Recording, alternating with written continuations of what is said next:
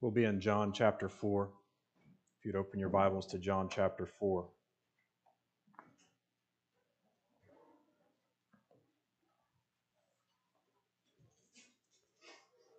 I recently saw a man asking questions on the street. He was asking college students questions about history, about government. One of the questions was Can you tell us when the, the Revolutionary War was? What just within 100 years or so when the Revolutionary War was. He had a hard time finding one person who knew about when the Revolutionary War was. Um, well, there was a man who served the church before the Revolutionary War named John Witherspoon. There's actually a, a pamphlet downstairs if anyone would like to read more about John Witherspoon. We'll be talking about service to God uh, we all have a place to serve in God's kingdom, uh, and we all have a role in the kingdom of God. And we should never think small thoughts about what that role is. Who knows how many of you are here because you had a, a grandmother or a great grandmother a great great grandmother who spent her days praying for her children and grandchildren. And God has honored that prayer by bringing you to Himself. Who knows? We will never know until heaven. John Witherspoon was a university president uh, at Princeton, and little did he know that the little College of New Jersey, which had been founded for people who were intent on becoming ministers, would be fundamental to the establishment of our country. Of the graduates, he trained a generation of, of students. Of the graduates of the College of New Jersey, trained by John Witherspoon. Thirteen became college presidents themselves. Twenty were officers in the Continental Army. 23 were judges. Three were U.S. Supreme Court justices. 21 were senators in the United States Senate. 39 were part of the House of Representatives. This is one man and his students. 12 were governors. One was an American vice president and one was a president. So you think, wow, I don't think God would ever use me quite like that. Well, maybe, but maybe not. And really, it's none of our business. Just like Elijah, just like John Witherspoon, our duty is to be faithful to God, to be concerned with the things of God. Jesus teaches his disciples that they should be concerned mostly with the things of God and not with the things of the earth. I'll be reading in verses 28 through 40. This is John 4 28 through 40. As you are able, would you please stand for the reading of God's holy and inspired word? So the woman left her water jar and went away into town and said to the people, Come see a man who told me all I ever did. Can this be the Christ? They went out of the town and were coming to him. Meanwhile, the disciples were urging him, saying, Rabbi, eat. But he said to them, I have food to eat that you do not know about. So the disciples said to one another, Has anyone brought him something to eat? Jesus said to them, My food is to do the will of him who sent me and to accomplish his work. Do you not say there are yet four months? Then comes the harvest? Look, I tell you, Lift up your eyes and see the fields that are white for the harvest. Already the one who reaps is receiving wages and gathering fruit for eternal life, so that sower and reaper may rejoice together. For here the saying holds true one sows and another reaps. I sent you to reap that for which you did not labor. Others have labored, and you have entered into their labor. Many Samaritans from the town believed in him because of the woman's testimony. He told me all that I ever did. So when the Samaritans came to him, they asked him to stay with them, and he stayed there two days, and many more believed because of his word. They said to the woman, It is no longer because of what you said that we believe, for we have heard for ourselves, and we know that this is indeed the Savior of the world. Amen. Please be seated. Let us turn to the Lord again in prayer.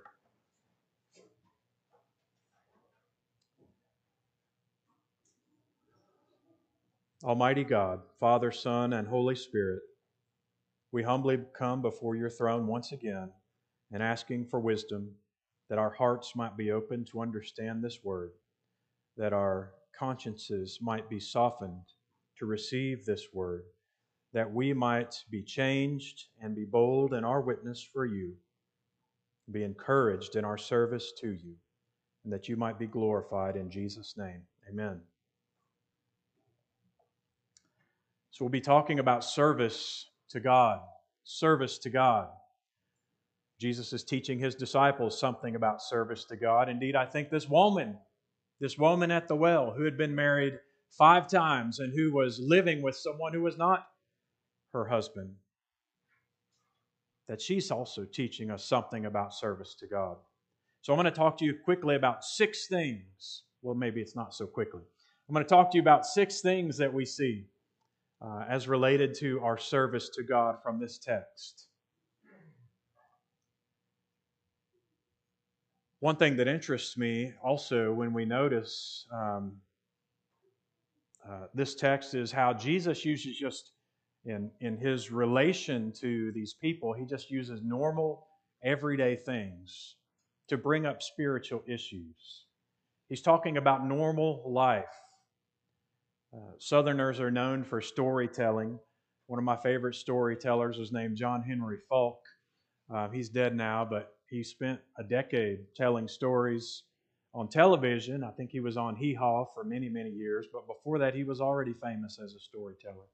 And if you listen to his stories, one thing you'll notice his stories are just about life, they're just about normal, everyday things. And yet, he's able to turn those normal things into something that are really humorous or, or insightful, uh, maybe poignant in some way, maybe showing our own cynicism about life. Jesus seems to use normal, everyday things too, and that's one of the, the wonders about what Jesus did. Notice before that Jesus came to the woman and he asked her what? For a drink. And then he turned this, this, this, this thought of water into a spiritual lesson for her that she needed living water. And now the disciples come to him with bread and they want him to eat bread. Here, eat your bread, Jesus. Rabbi, eat this bread. We know you're hungry. They've been traveling for three or four days by now. He's very tired. He sat down by the well because he was um, tired and weary from the journey, and they want him to eat. And now he takes not water but bread and he turns that into a, a lesson, a spiritual lesson for his disciples that he came to do the will of his Father, to enlarge the kingdom of God, not to fill his belly with bread. That wasn't his first priority. Indeed, when we pray, give us our daily bread, we're praying for our physical sustenance for sure. But we're also praying something deeper that God would fill all of our needs as a good shepherd, and He will. Jesus always lived with His eyes on His Father, and He teaches His disciples to do the same. So, the first thing I want us to notice when we look at our service to God is seen in verses 28 through 30. The first requirement to serve God well is to know Jesus. To know Jesus. The woman had met Jesus, and it seems that she's been converted. We don't know everything that she has been told by Jesus. It seems that John is summarizing this conversation that she had with him. But regardless, she left her water jar, it says in verse 28, and went into town and said to the people, Come and see a man who told me all that I ever did. Can this be the Christ? Those who are effective for the kingdom of God, first of all, know Jesus. It seems like it's, it's a simple thing. It seems like it should be obvious. How many ministers of the gospel have ministered in churches and not really had faith in Jesus? There have been many. Dietrich Bonhoeffer, for half of his life, didn't even know Jesus. He was converted after he was a minister. But then we see the effects of his regeneration on the church in Germany. We see the effects of this woman's regeneration, her new birth, and her desire to go and tell what she's been what she's become known of. The willingness to leave behind everything. This is one of the things that we see in those who know Jesus. It's the first requirement of service to Jesus. She left behind her pride, her conceit, her selfishness. She had a great zeal for the Lord. She was so excited she left her water jar. She had a desire to share with others. You might be thinking to yourself, yes, but she's just met Jesus and she's newly converted, and certainly people who are new converts have a zeal that the rest of us just don't have. You can't expect all of us to act like that. Well, remember the, the Lord speaking to the church in Ephesus in Revelation? He, he rebukes them because they have lost their first love. There is a sense when new converts certainly have a zeal for the Lord, but there's also a sense that we also should be striving to maintain a zeal for the Lord. And this woman is going into the city that she's at, Sychar. And remember, she's probably at the well all by herself because the other ladies wouldn't accept her. She wasn't comfortable with the other ladies. This is a sinful woman. She's been married five times, and she's living with a man who's not her husband. So you can imagine the other ladies not wanting anything to do with her. So these women and these people who apparently had avoided her and whom she had wanted to avoid as well, now she's going straight to them. She's going straight to these people in this town and she's telling them. Maybe she had a, a strong desire to avoid them up until now, but now she goes to them and tells them the truth.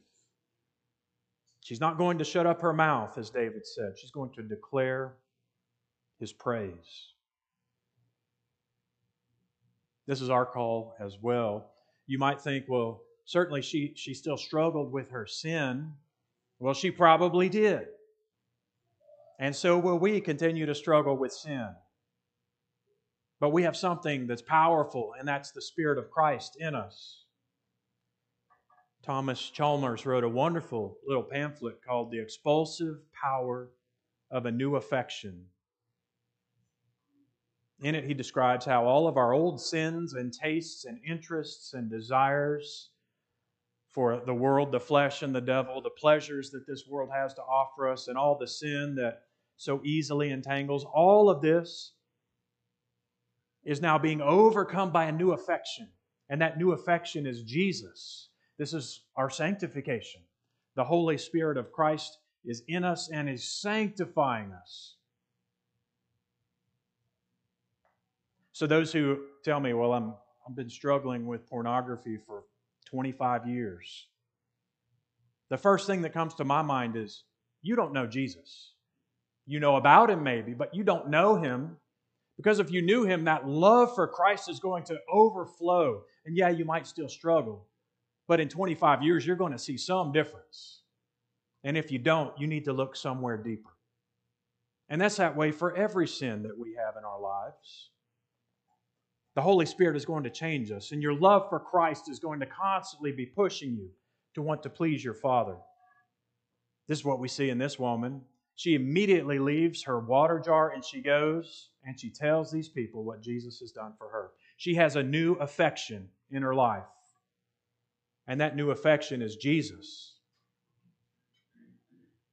And that's the key for all evangelism. We said the first key to our service to God is to know Jesus the key to everything we do in life. And all of our lives are meant to be worship and evangelism for Jesus in some way. It's a focus on Jesus. Talk about Jesus. Point to Jesus. And I know many of you have told me this. Well, I'm not good at evangelism. Like, I might need to read a book or take a course, and those things are probably fine. This dear woman had no courses on evangelism, did she? She hadn't read any books on reaching the lost. She hadn't gone to a conference to learn the best new techniques. She had no witnessing classes in Sunday school. And so far in the gospel, she's the singular, most effective witness to Christ. This woman, what did she do? She just went to talk about Jesus with everyone she knew. So certainly don't be afraid. Certainly don't be ashamed to declare the good news of Jesus Christ. Indeed, Christ in the Sermon on the Mount said that we will be shouting it from the rooftops what he's done. So that's the first thing we see about our Christian service.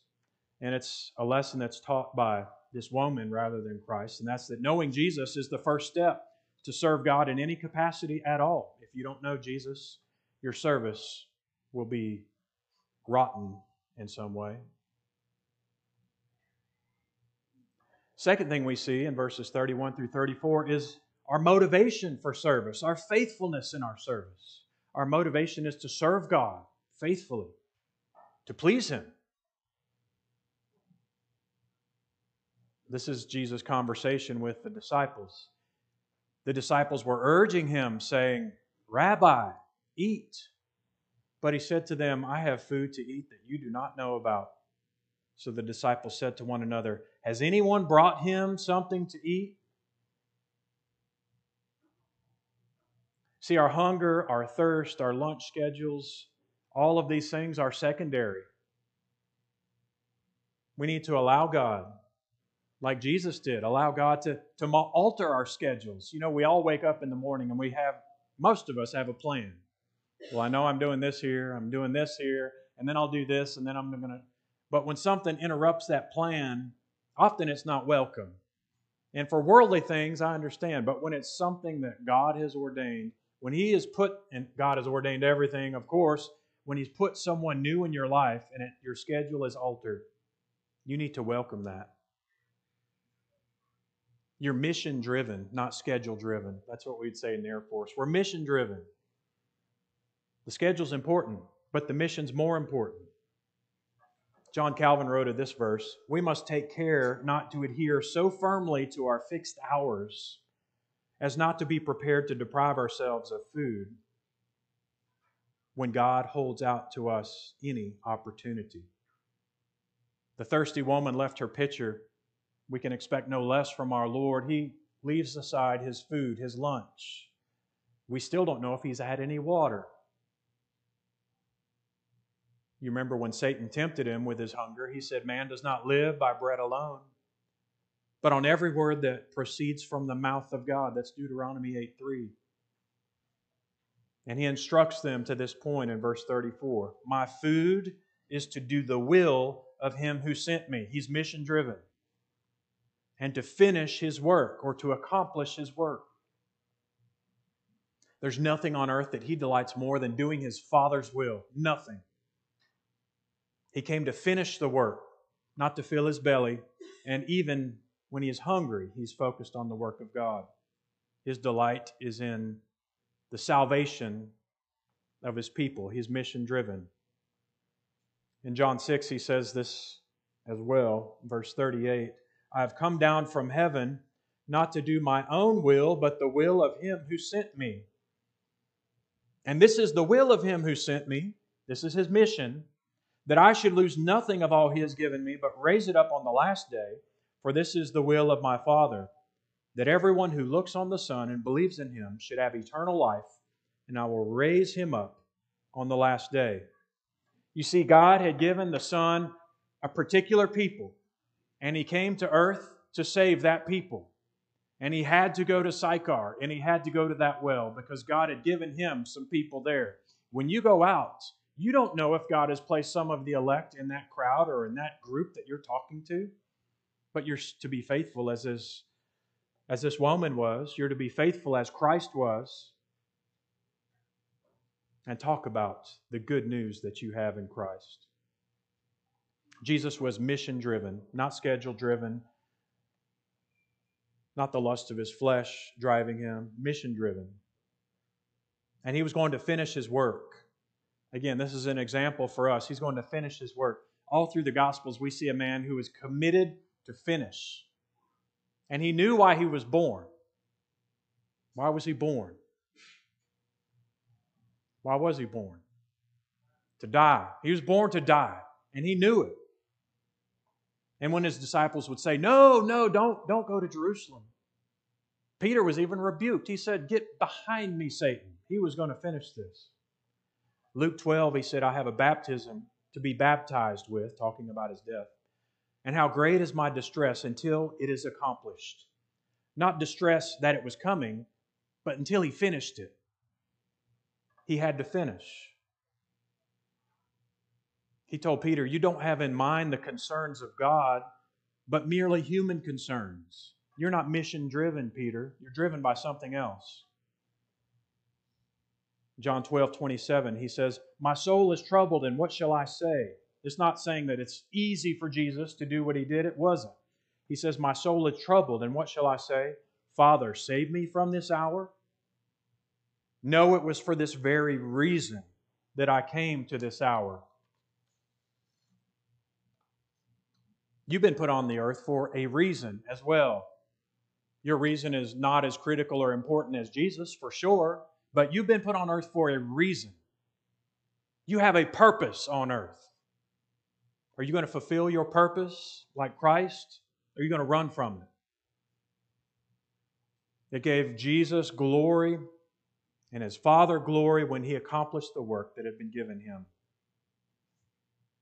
John 17, the high priestly prayer, he's talking to the Father and he says, I've glorified you on earth by accomplishing the work you gave me. Each one of us should be able to say in our lives too, Father, I've glorified you on earth by accomplishing the work you gave me. Just like Christ set his face like flint for Jerusalem, we should set our face like flint for heaven. So I want to ask each one of you We've talked about this for years now that our job in this world is to glorify God, to live each day as unto His glory. Do you do anything for the Lord's kingdom? I'm not talking about stuff you do here in the church. I'm talking about for the spiritual kingdom of God. Of course, they're related. Are you living for the Lord's kingdom like this woman? Are you living like Christ to build His kingdom? Do you shine your lights and spread His salt? Or do you just go do your work, do your stuff, and call it good? Are you going to finish the race? Like Paul, are you going to say, I fought the fight, I finished the race?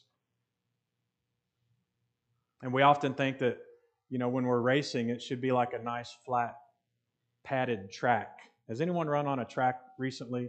When I was young, the tracks were just hard. It was like running on concrete. Now this is squishy stuff right? It just, you, you kind of feel like a carpet when you're running. No wonder they run so fast. That's kind of what we think our race is like. We're running on this nice, pristine, squishy carpet. When really it's more like a combination of cross country and steeplechase. You're getting dirty, you're getting wet, you're getting hurt, you're falling down. And yet, still, we're called to finish that race. Jesus lived not for food or family or his status or his comfort or any other reason, but to glorify his Father. I know some people whose, whose whole goal in life is just stay alive. I better do all these things because I don't want to stay alive. I better do this because I want to stay alive. Life is more than just continuing to breathe, brothers and sisters. Life is more than just my heart's beating. To be truly alive is to live for God. How many wonderful saints that we now honor throughout the years died at an early age, 20s or 30s or 40s. But they truly lived because they lived to glorify God. So we need to have a purpose like Christ, a mission driven focus to be faithful to God, to take up our cross daily and follow Him, to offer our bodies as living sacrifices every day. I would say to you, wake up each morning and before you put one foot out of the bed, stop and pray. Just train yourself every morning to pray. Lord, let me glorify you this day. Show me how I might glorify you. Help me to focus on my mission and not on myself. So we see that you have to know Jesus. We also see that you have to have good motivation. But thirdly, we see that there's a great urgency for our service. Not just pastors, not just elders, not just evangelists, all of us. There's an urgency in our service. Verse 35. Do you not say that there are yet four months and then comes the harvest? Look, I tell you, lift up your eyes and see the fields are white for harvest.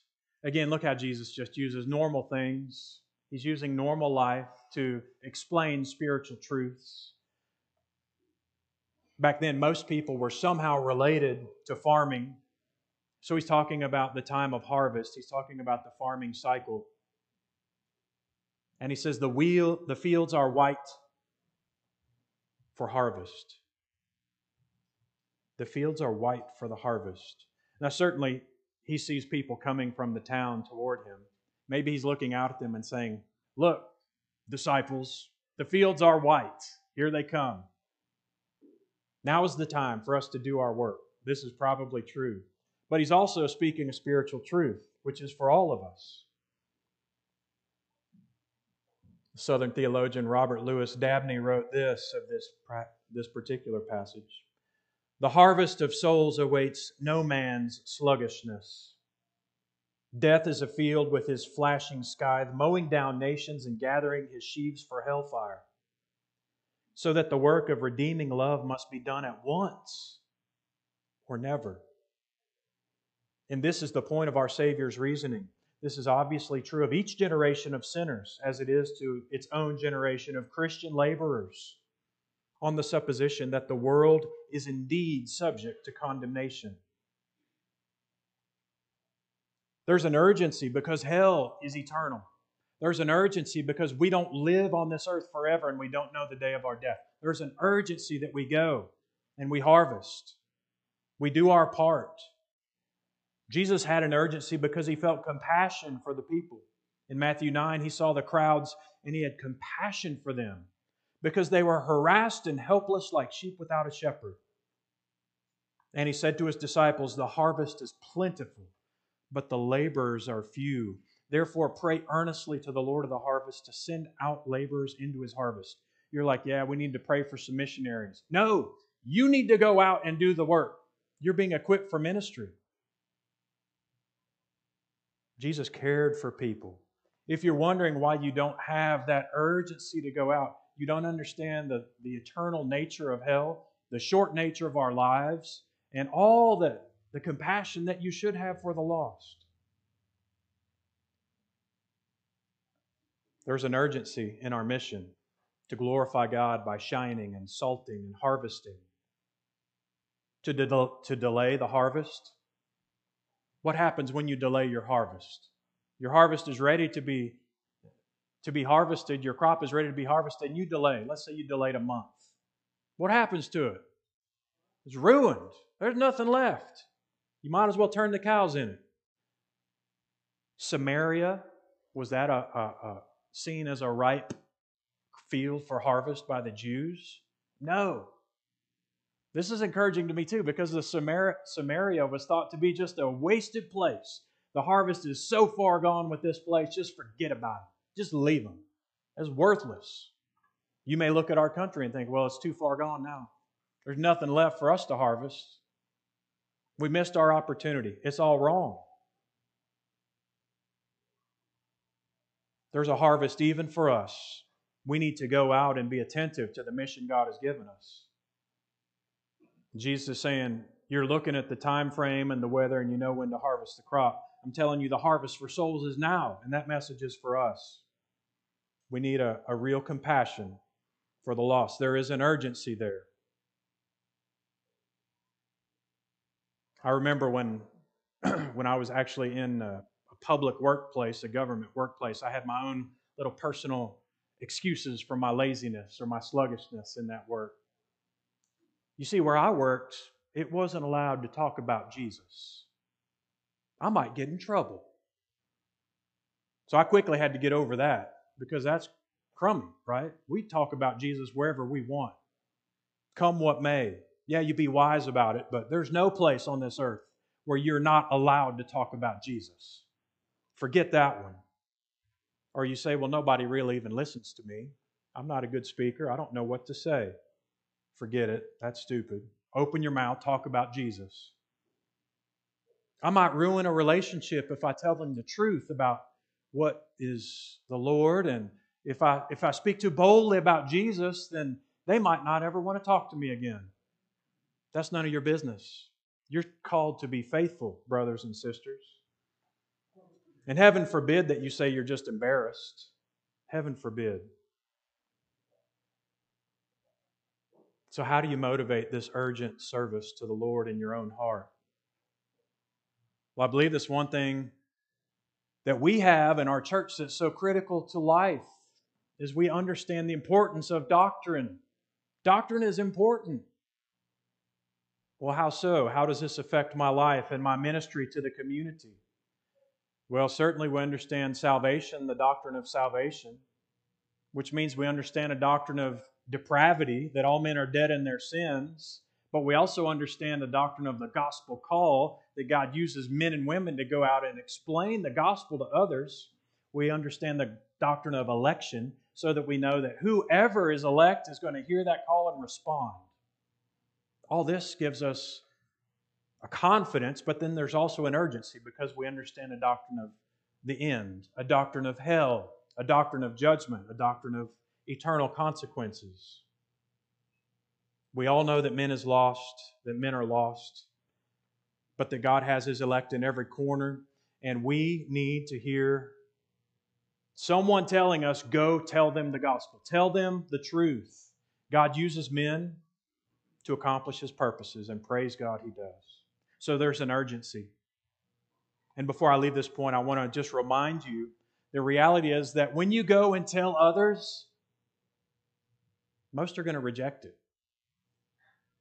Most are going to reject what you're saying. You're going to talk to them about Jesus, you're going to think and pray, and you're going to open your heart to them, and they're going to reject it. It's always been this way. The mind that's set on the flesh is hostile to God. It cannot submit to God's law. It's impossible apart from a work of the Spirit. So many are going to reject it. We're still called to do it. Jesus talked about this as well in Matthew 7. He said, Enter by the narrow gate, for the gate is wide and the way is easy that leads to destruction. That's where most people are. They're on that wide, easy path. And he's talking about the church. And those who enter into it by and those who enter by it are many, but the gate is narrow and the way is hard that leads to life, and those who find it are few. But that doesn't matter. Even though they reject it, we still go. We still tell. We still talk. Be encouraged that you need to go and tell and talk about Jesus. If you find yourself in a place and you just are feeling the pressure to say something, but you're scared to say it, you might just need to say it.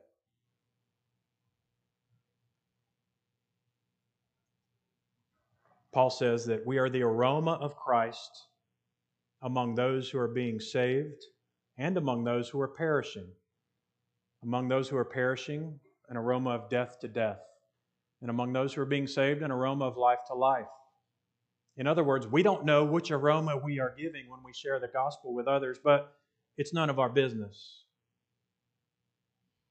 We need to do it. We need to be faithful. We need to urgently tell others the truth of Jesus Christ.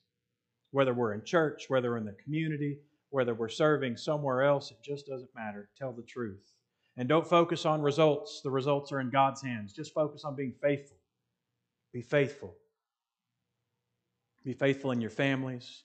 Be faithful in your schools. Be faithful in your churches. Be faithful in your homeschool groups. Be faithful with your, your workmates. Be faithful with those you work for and those that work under you. Be faithful. Be bold. So we see Jesus being the number one requirement for service. We have to know Jesus. We also see great motivation to be faithful, as this woman, as Jesus was teaching his disciples, and this woman was. We also see the great urgency that Jesus is calling us to. Fourthly, in verse 36, we see eternal impacts on this work. Verse 36, he says, Already the one who reaps is receiving wages and gathering fruit for eternal life, so that sower and reaper may rejoice together. Sower and reaper are rejoicing together. Why? Because this is an eternal work that's happening, it's eternal. and the glory of God is truly our focus for everyone, no matter where we're serving. The Old Testament saints certainly had sowed much seed, and some of those seeds had even landed in Samaria. This woman knew. She knew something about the gospel, she knew something about a Savior. Sower and reaper rejoicing together for an eternal reward. God has decreed the ends, the salvation of a numerous people, but He's also decreed the means to achieve that ends, and that's the work of evangelism and ministry in life. In life by His redeemed people, by slaves He's redeemed for Himself for His own work. Notice John 15, 16, where He talks about choosing people for His own family. He said, You did not choose me, but I chose you why? And appointed you that you should go and bear fruit. He's not just talking about personal fruit of the Spirit, he's talking about bearing fruit in your ministry. The apostles went out from there three years later. You remember there was just 11 people left after Jesus died. And in the 40 days until his ascension, already people were becoming more and more aware of what had happened as Jesus revealed himself to them as the resurrected Lord. And then after he went up to heaven, the church grew and spread through all the world. Those seeds that the apostles planted are now showing, showing their, their fruit all over the earth. There are billions of people who love Jesus. So, how do you actually reap your harvest? How do you, how do you do the work that God has given you to do in the harvest day to day. Let me just make it very simple for you. Whatever you're doing, whoever God puts in front of your face, or now I should say, whoever puts God puts on the screen that you're communicating with, that's an eternal moment. And take it seriously and pray that God gives you the words to say. Yeah, do you have to share the gospel every time? No but you still need to show the love of Christ and speak to Christ of the hope that you have. You should always be ready to speak of the hope that you have in Christ. So you have to know Jesus, you have to have the right motivation and urgency, and you have to see the eternal blessing. But fifthly, you need to recognize that you also have a role. Verse 37, we all have a role. Jesus says here the saying holds true one sows and another reaps. Kids, when you think of sowing, you need to be thinking of planting. It's like putting seeds down. That's called sowing. You're sowing seeds. And then in a few months, you'll be reaping. You'll be reaping a harvest because those seeds grow. Kids, have any of you ever grown something? Have you ever planted a seed? You Let me see your hands. What'd you grow? Grow tree? Grow flower? Vegetable? What'd you grow? You remember? What? A flower. What'd you grow, Felicity? You grew a garden. Well, so when we go out and we do God's work, we are growing seed or growing plants. We're spreading seeds. You see, when you plant a seed, you don't actually make it grow. You're trusting that the environment is going to produce the right kinds of things that that seed needs to, to grow up into. It's the same for us. When we go out and share the good news, we're not actually doing the growing, we're throwing the seed out. There's one who makes the growth happen in both cases, and it's God. But you are com- competent to do the thing that He's given you to do. You have a role to play. You may be sowing, you may be reaping. Whatever you're doing, you need to do it as unto the Lord. We need to serve faithfully wherever God has placed us in the body of Christ. In this particular body, I was thinking of the phrase pull his weight. Have you ever said that about somebody? He's not pulling his weight. You know where that comes from? Does anyone know? It's a rowing term. Because when you had a, a, boat full of comp- competitive rowers, you could tell if someone's not pulling their weight. They're just going through the motions. They look like everyone else, but they're not pulling. Well, the body of Christ is like that. If, if you're not pulling your weight, if you're not doing your part in the ministry of God, then everyone else is going to feel it. And you know, the body of Christ is called a body for a reason. So, what happens when your eyes don't pull their weight in your body? You need some glasses. If you're going to be able to read, you better put your glasses on. Because my eyes aren't pulling their weight. So, I need, I need some help. Or your ears aren't pulling their weight. Well, you're not going to be able to hear everything in the conversation you're having. And you might think, well, I'm not an eye or an ear. I'm more like a toe in the body of Christ. People have told me that. Well, I'm just a toe. Have you ever broken your toe? If you break your toe and it's not pulling its weight, you're limping along. Say, well, I'm not even a toe. I'm just a hair on the top of my head. That's what I am. I'm a hair. If you lose your hair, you've got problems up here. You have to wear a hat. You have to take special care. Your hair's not pulling its weight. We are like a body, all of us. And God's called each one of us to do a specific thing.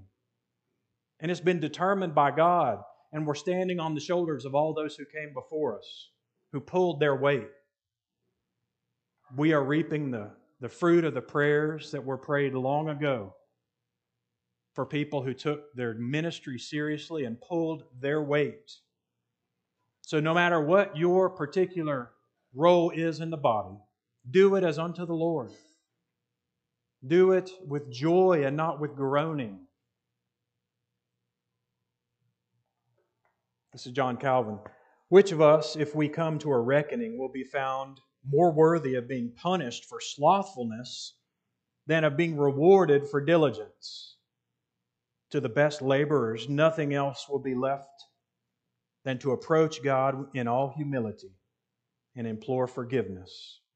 But the Lord, who acts toward us with the kindness of a father, in order to correct our sloth and to encourage us who would otherwise be dismayed, deigns to bestow upon us an undeserved reward. This is so far from overturning justification by faith that it rather confirms it. For in the first place, how comes it that God finds in us anything to reward, but because He has bestowed it upon us by His Spirit? In other words, we're saying work hard unto the Lord, not to gain our justification, but because of it. We plant, but God gives the increase. We're part of the body of Christ. We need to all do our parts. So I would remind you that your particular role is important. And if you're not doing something to encourage the body of Christ today, then you need to start. You've been brought here not just to soak up sermons and to hear teaching. You've been brought here to serve the body of Christ and to serve your community. It flows from here and it flows out. Whether you sow or reap, do it as unto the Lord. The last thing we see is God brings people in different ways by his providence. Look at verses 39 to 41. Many Samaritans from the town believed in him because of the woman's testimony. He told me all I ever did. So when the Samaritans came to him, they asked him to stay with them, and he stayed there two days. And many more believed because of his word. So they believed because of the woman's testimony, but then they also believed because of his word. First, I just want you to step back and notice what's happened. The Samaritans were people who were never touched, never talked to.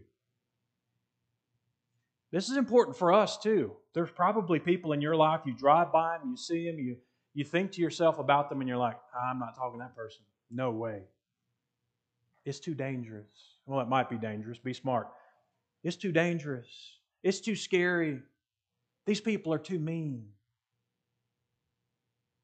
I just don't like them. Jesus stayed in that village. No other rabbi in the whole land would have stepped foot in that village. He stayed there for two days. The Messiah the Messiah sent first to the Jews stayed in that Samaritan village two days. This is an example for us. You may be asked to do things that you're not comfortable with, that the world finds abhorrent. You're going to do it anyway. But also look at the different ways that God uses to bring people to Himself, to bring people into regeneration and faith. First, we see the woman's testimony individual witness to the truth of Jesus. But then we see Christ's own word, the word of God. And then look at the time frame. Some came immediately, and some came after two days, over time. So for us, we just need to be faithful. Trust God and His providence to do what He's going to do because it's always good and right. Be faithful with your friends, your family, your coworkers, people at church, in your community. Be faithful. You say, well, it's already been 15 years. Nothing's changed. Be faithful. You say, well, it's just so long. This person just gets harder and harder. Be faithful. You save nobody. Christ does the work. You're called to be faithful. And the timeline is in God's hands. You're called to be a bold and faithful witness, to give the reason for your hope that you have. So we've seen six reasons that impact our service to God. Six things. First, knowing Jesus. Secondly, being mission driven in our purpose and our faithfulness. Thirdly, having an urgency. Fourthly, recognizing that this is eternal. Fifthly, recognizing that you also have a role. And then sixthly, remembering that God will use whatever means and in whatever timing He decides in His providence to accomplish His purpose. So let's conclude just by looking at verses 40. Well, look at verse 42. They said to the woman, Is no longer because of what you said that we believe, for we have heard for ourselves, and we know that this is indeed the Savior of the world. That's the goal for all of us, that everyone would know that Jesus is the Savior of the world.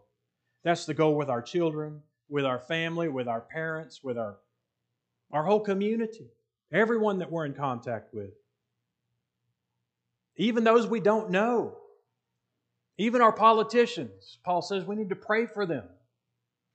They need to know that Jesus is the Savior of the world. The growth of God's church is completely in His hands. So, Christ spends two days in Samaria his disciples, we don't know, but it doesn't seem like they ever went back until after he was died and resurrected and ascended to heaven. But we do see this is part of his plan in Acts chapter 1 verse 8. He tells his apostles how the how the kingdom is going to spread. He said, "You will receive power when the Holy Spirit comes upon you, and you'll be my witnesses in Jerusalem, in Judea, and Samaria, and the ends of the earth." And that's really an outline of the books of, book of Acts. We see the work in Jerusalem, and then in Judea, and then in Samaria and the ends of the earth. Those are the four parts of Acts. But God has a plan. And in His providence, it included Samaria. And in His providence, it includes Greenville in Greene County. And it includes bringing a people to Himself by the power of the Holy Spirit. Has the Holy Spirit been poured out in your heart? Do you recognize that hell is a real place? Kids, hell is a real place. Do you know hell is real? Hell is real. It's forever and ever. All of us need to remember hell is real. You could die today. It doesn't matter whether you're two years old or 92. You don't know the day of your death. It could happen any moment. If you're living for something other than Jesus and His glory, why are you resisting? Certainly, Christ came and He lived a perfect life and He died and He rose again and ascended into heaven. He paid for the sins of those who were not worthy of any of His time. And everyone who believes on Him will have eternal life. Is this just information for you? Do you just hear these words and you think, yes, I, I kind of believe that? If it's just information, it's not saving information. Do you know Him? Do you love Him? Are you willing to live your life for Him and Him alone? This is what He's called us to. Let us pray. Almighty God, we come to you in the name of Jesus. We thank you that you have given us a Savior. Lord, our gratitude, our thanksgiving is overwhelmed when we think of what you have done for us. We thank you that you saved this Samaritan woman that you even stayed in that village with your apostles, showing them the truth of Christ and God. People that no one else would talk to, Lord, you spent time with them, and how much more should we share with those around us the hope of our calling? the hope of our salvation. Lord, please help us. You know we are weak. We're weak in our flesh. Our spirits certainly are willing to go. Our spirits say, like Peter, we're willing to die for you, and yet we're so quick to deny you. Please help us. Turn our hearts to serve you better. Turn our hearts to speak up and talk about the good news of Jesus Christ with others. May no moment be wasted. May every conversation be a gospel conversation. May you open our eyes to truth and encourage our souls. In Jesus' name, amen.